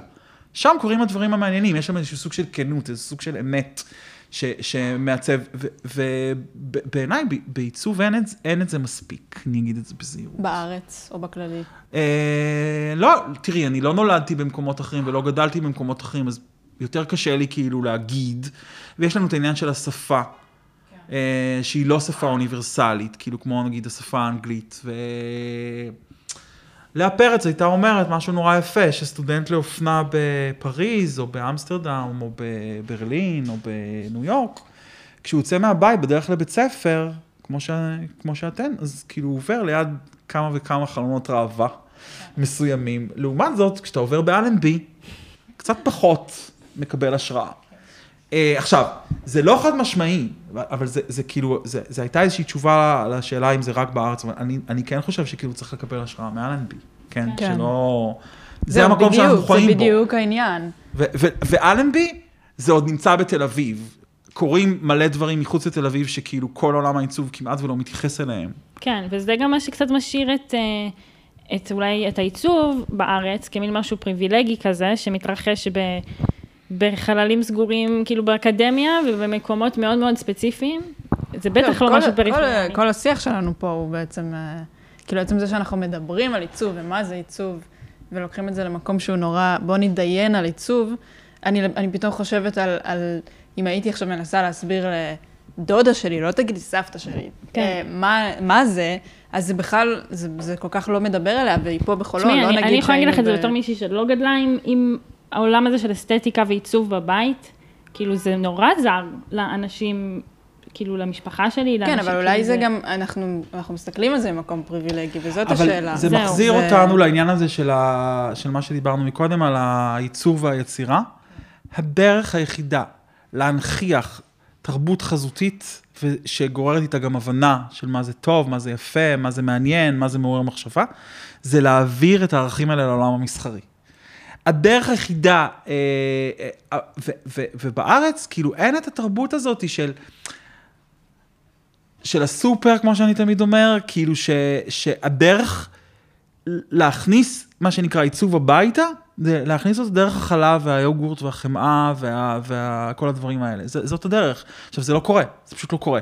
ולמה זה לא קורה? לא בגלל שאין מעצבים טובים בארץ, יש בארץ מעצבים מעולים. זה בגלל שכוחות השוק לא מאפשרים לתרבות הזאת להיות חלק מהתרבות המסחרית. זה חוזר קצת למקום הזה של נכון. הצרכנות שדיברת עליו. נכון, כן. נכון. עכשיו, אני, אני באמת חושב שאפשר לצרוך ולקבל ערך מוסף בעיצוב, למשל של אריזה, למשל הדרך שבה אתה קונה באינטרנט, איך נראה הממשק שלך, אה, איך הפונטים מסודרים, האם זה קריא, האם זה לא קריא, וכן הלאה וכן הלאה.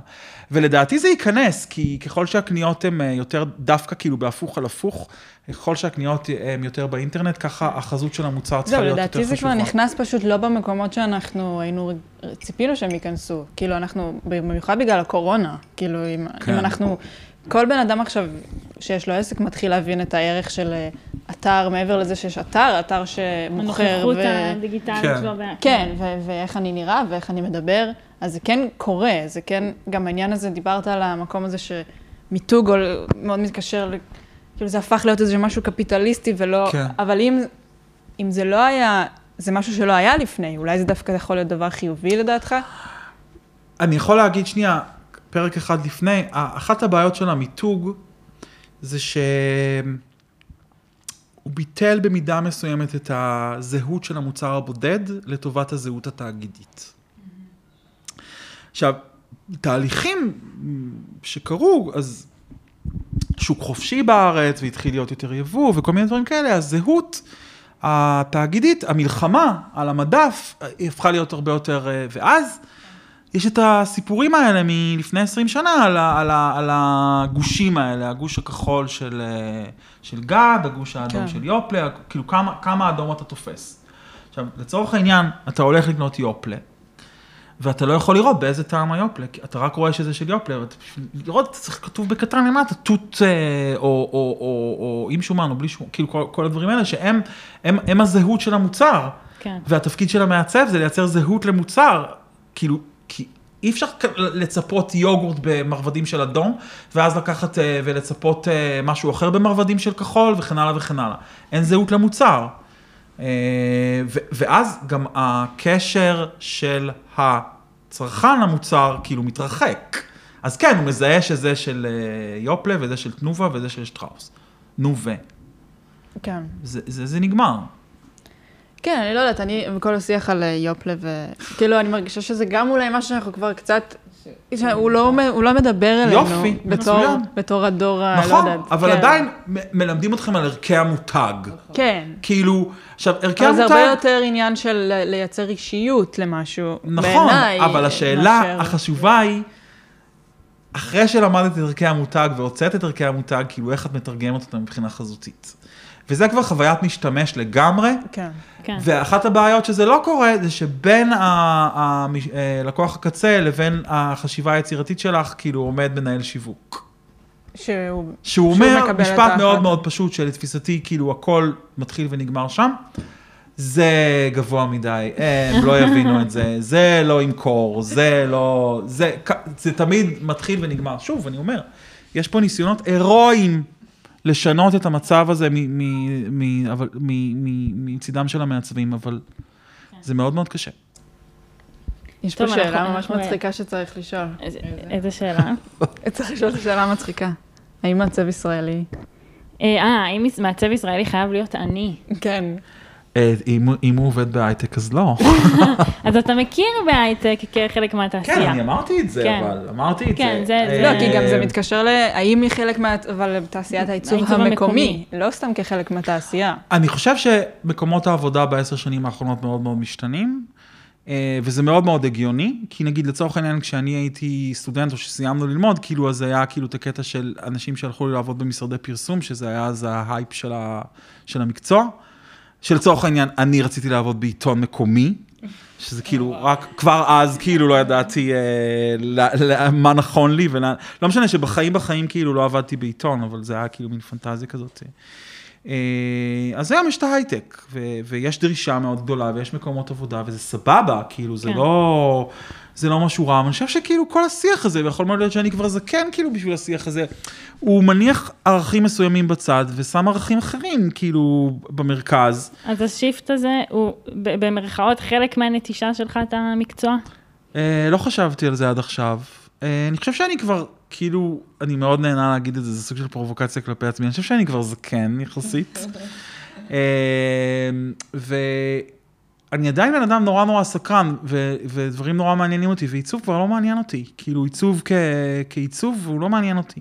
עכשיו, שלא ישתמע, אני נכנס לכיתה, אני כאילו, כאילו...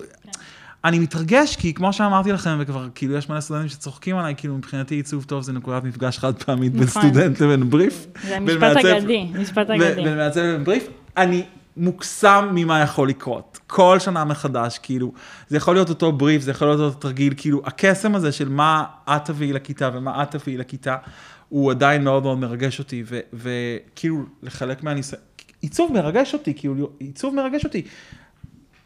תהליך של, של, של עיצוב מסחרי פחות. כן. אה, עכשיו, זה לא חינוכי להגיד את זה. כי אגב, אחד הדברים שכן נשארו לי ב- מהלהט של ההתחלה וזה, זה שדווקא בגלל שהמקום הזה, יש בו עוד כל כך הרבה, המקום שאנחנו חיים בו, יש בו עוד כל כך הרבה מה לשנות, כי יש פה כל כך הרבה דברים מכוערים. צריך לתת כאילו לפחות לכל אחד מהסטודנטים שמסיימים ולא חשוב באיזה מוסד איזשהו סוג של איזשהו סוג של drive כזה של אני אשנה את העולם. ש, שבזה אני כאילו מאוד מאמין, כי גם אם כאילו בהתחלה זה קשה או בהמשך זה קשה, מספיק הצלחה אחת של כל אחד שעדיין מאמין במה זה טוב, מה זה עיצוב טוב, אה, בשביל לעשות שינוי, ו... ואני חושב שאני אני באמת מאוד מאמין בזה, יש בזה משהו נורא נורא תמים. ו- ואפרופו העניין, אני חושב ש... ש- ש- שאתם הדור הבא שצריך לעשות את זה, אני חושב שאין מה- לעשות, צריך להגיד את זה למרות שזה נורא נורא כואב, בעיצוב זה מקצוע שיש בו הרבה מאוד עניין של אופנה, אה, הרבה מאוד עניין של... של... של ברנז'ה, שלא דיברנו על כן, זה בסוף. אפשר לדבר. עניין של, של אתם יותר עדכניים, אתם יותר אה, זה, ומקורות ההשראה שלכם שונים לחלוטין ממקורות ההשראה שלי, והקהל שאתם תעצבו בשבילו יהיה יותר צעיר ממני וגם יותר צעיר ממכם, כן. ולפרקים, וזה זה נורא נורא מעניין, אני חושב שכאילו לימודי עיצוב, כאילו נותנים איזושהי מסגרת, איזושהי תבנית לערכים מסוימים שהם ערכים חשובים, ותמיד הם יהיו חשובים, כמו טיפוגרפיה, כמו צבע, כמו קומפוזיציה, כמו לאאוט, כמו קונספט, כמו כל הדברים האלה. אבל השפות השתנו. כאילו, השפות השתנו, הדרך של יצירת דימוי תשתנה, הדימויים השתנו. בדיוק ה- אה, כאילו, גם מה שהוביל אותנו לעשות, נראה לי, את כל הפרויקט הזה, זה שיחות שהיו לנו על זהות המעצב. כאילו, גם הרבה פעמים ששמעתי אותך מדבר, אז אתה מדבר על מעצב כדבר נורא החלטי, אני מעצב. כן. ואנחנו מלא פעמים בשנה האחרונה שאלנו את עצמנו אם יש בזה, יש בכלל דבר כזה, ואם באיזשהו מקום המעצב הפך להיות כמו כל דבר בחיים היום, שזה אני מעצב, אבל אני גם אה, מבשל, ואני גם אה, כן, עושה זה את זה, אתם. ויש לי חנות לזה, ואני עושה ככה. כן, ו- זה לגמרי שם, וזה אנחנו. מקסים בעיניי, וזה, זה, שוב, זה, זה לא סותר מבחינתי את המהות של מה שאמרתי עד עכשיו, שמשהו, צריך לחפש דרך לבטא את היצירה. אז אם את פותחת חנות בגדים, או עושה ליין של חולצות, או ליין של תיקים, או אני לא יודע מה, או פותחת אתר, או עושה אירועי עיצוב, או אני לא יודע מה, או עושה ארט לטלוויזיה, או עושה גם וגם וגם וגם וגם, זה כאילו הכי סבבה. כאילו לא, זה לא משהו ש... זה, זה כאילו זה לא, ב- בהקשר של העולם שאנחנו חיים בו, זה לא משהו שהוא, שהוא, שהוא חד משמעי. כאילו זה משהו, אבל להיות מעצב בעיניי זה דרך חיים. אני לא חושב שיש דרך חזרה, גם אנשים ש... ואני גם הכי מעריך את זה, אנשים שאומרים לעצמם, אה, ו... והם עושים את זה, אני הכרתי הרבה מאוד בוגרים אה, שהחליטו, בסדר, למדתי, היה מעניין, היה טוב, הם סטודנטים מצוינים, לא, לא מתאים לנו המקצוע הזה, אבל הם, הם, הם נשארו מעצבים. כי זה דרך חיים, זה, זה תפיסה. זה, אתה לא יכול כאילו לשנות פתאום את, ה, את הדרך שאתה בא, אתה מסתכל על העולם. אה, אתה פשוט לא צריך כאילו לה- להביא את זה לידי ביטוי בעשייה שלך, או בעשייה שלך דווקא בעיצוב של, לא יודע מה, אתר, או אפליקציה, או ספר, או מה שזה לא יהיה. מוצא דרכים אחרות, אבל... אנחנו לגמרי מדברים כבר שעה וחצי. זהו, זה היה אבל סיכום נורא יפה. זה סיכם את זה בול. זה היה, כן. אפשר את... הייתה שאלה. הייתה שאלה. האחרונה. כן, לאירועים. כאילו חשבנו כזה לשאול אותך, מי אתה חושב שכדאי שיהיה הבן אדם הבא שנדבר איתו? ובזה... מה, כאילו מרצה במחלקה? זה יהיה, הרעיון הוא, הרעיון הוא לעשות איזשהו, זה צריך להיות מרצה במחלקה, כי הרעיון הוא לעשות, לעשות איזשהו, איזושהי פרידה מהסיטואציה ומהאנשים, ו- ולחוות את האנשים בצורה קצת שונה ממה שחווינו עד עכשיו. אמ, אבל אם, עולה לך, אם לא, אז לא, אנחנו... יש לנו כיוון. יש לנו, לא, אבל זה... לא, אבל אז אני אצא כאילו לא בסדר עמכם, אז אני אגיד לכם אחרי המיקרופון. אוקיי, בסדר, ואז Off the מי record. שיהיה הבא זה מי שדקל אמר, אוקיי? תדעו את זה. אבל אני יכול להגיד משהו אחר, כאילו בלי, ש... כאילו בלי שמות. אני חושב שזה דווקא אחריי, מעניין לקחת מישהו מהדור הצעיר, אה, ולשמוע דברים מן הסתם אחרים לגמרי, אה, או אפילו למצוא מבחינתכן את הדמיון, אבל כאילו בדוגמאות או בסגנון של הדברים, אבל... אה, כי, כי זה, שוב, בגלל שזה מקצוע נורא מהיר ונורא משתנה ונורא מתחלף ונורא אופנתי ונורא, אז כאילו יש פערים בתפיסה. כן. ו, ובטוח בסגנון עיצוב, בטוח בגישה לעיצוב, ו, ו, ובעיקר, כשזה היה משהו כזה שדי השתלב בתוך השיחה, על הנושא הזה של עיצוב כדרך חיים. שיש משהו כאילו בדור שלי שהוא הרבה יותר אה, כזה מתחייב והולך בדרך ומחויב לדרך וזה, ו, ויש דרכים אחרות שנראה לי שהן, כל הקומבינציות האלה באות לידי ביטוי. גם אם יש לך, אתה מעצב פר אקסלנס מעצב גרפי ויש לך סטודיו לעיצוב ויש לך עובדים וזה כאילו שזה כאילו המבנה שבו לפני לי 20 שנה, אני לפני 20 שנה הקמתי סטודיו, אני בטוח שכאילו ההתנהלות היא שונה והגישה היא שונה והיחס הוא שונה וזה מעניין לשמוע את זה. תודה. בבקשה, כן, תודה לכם. היה כיף.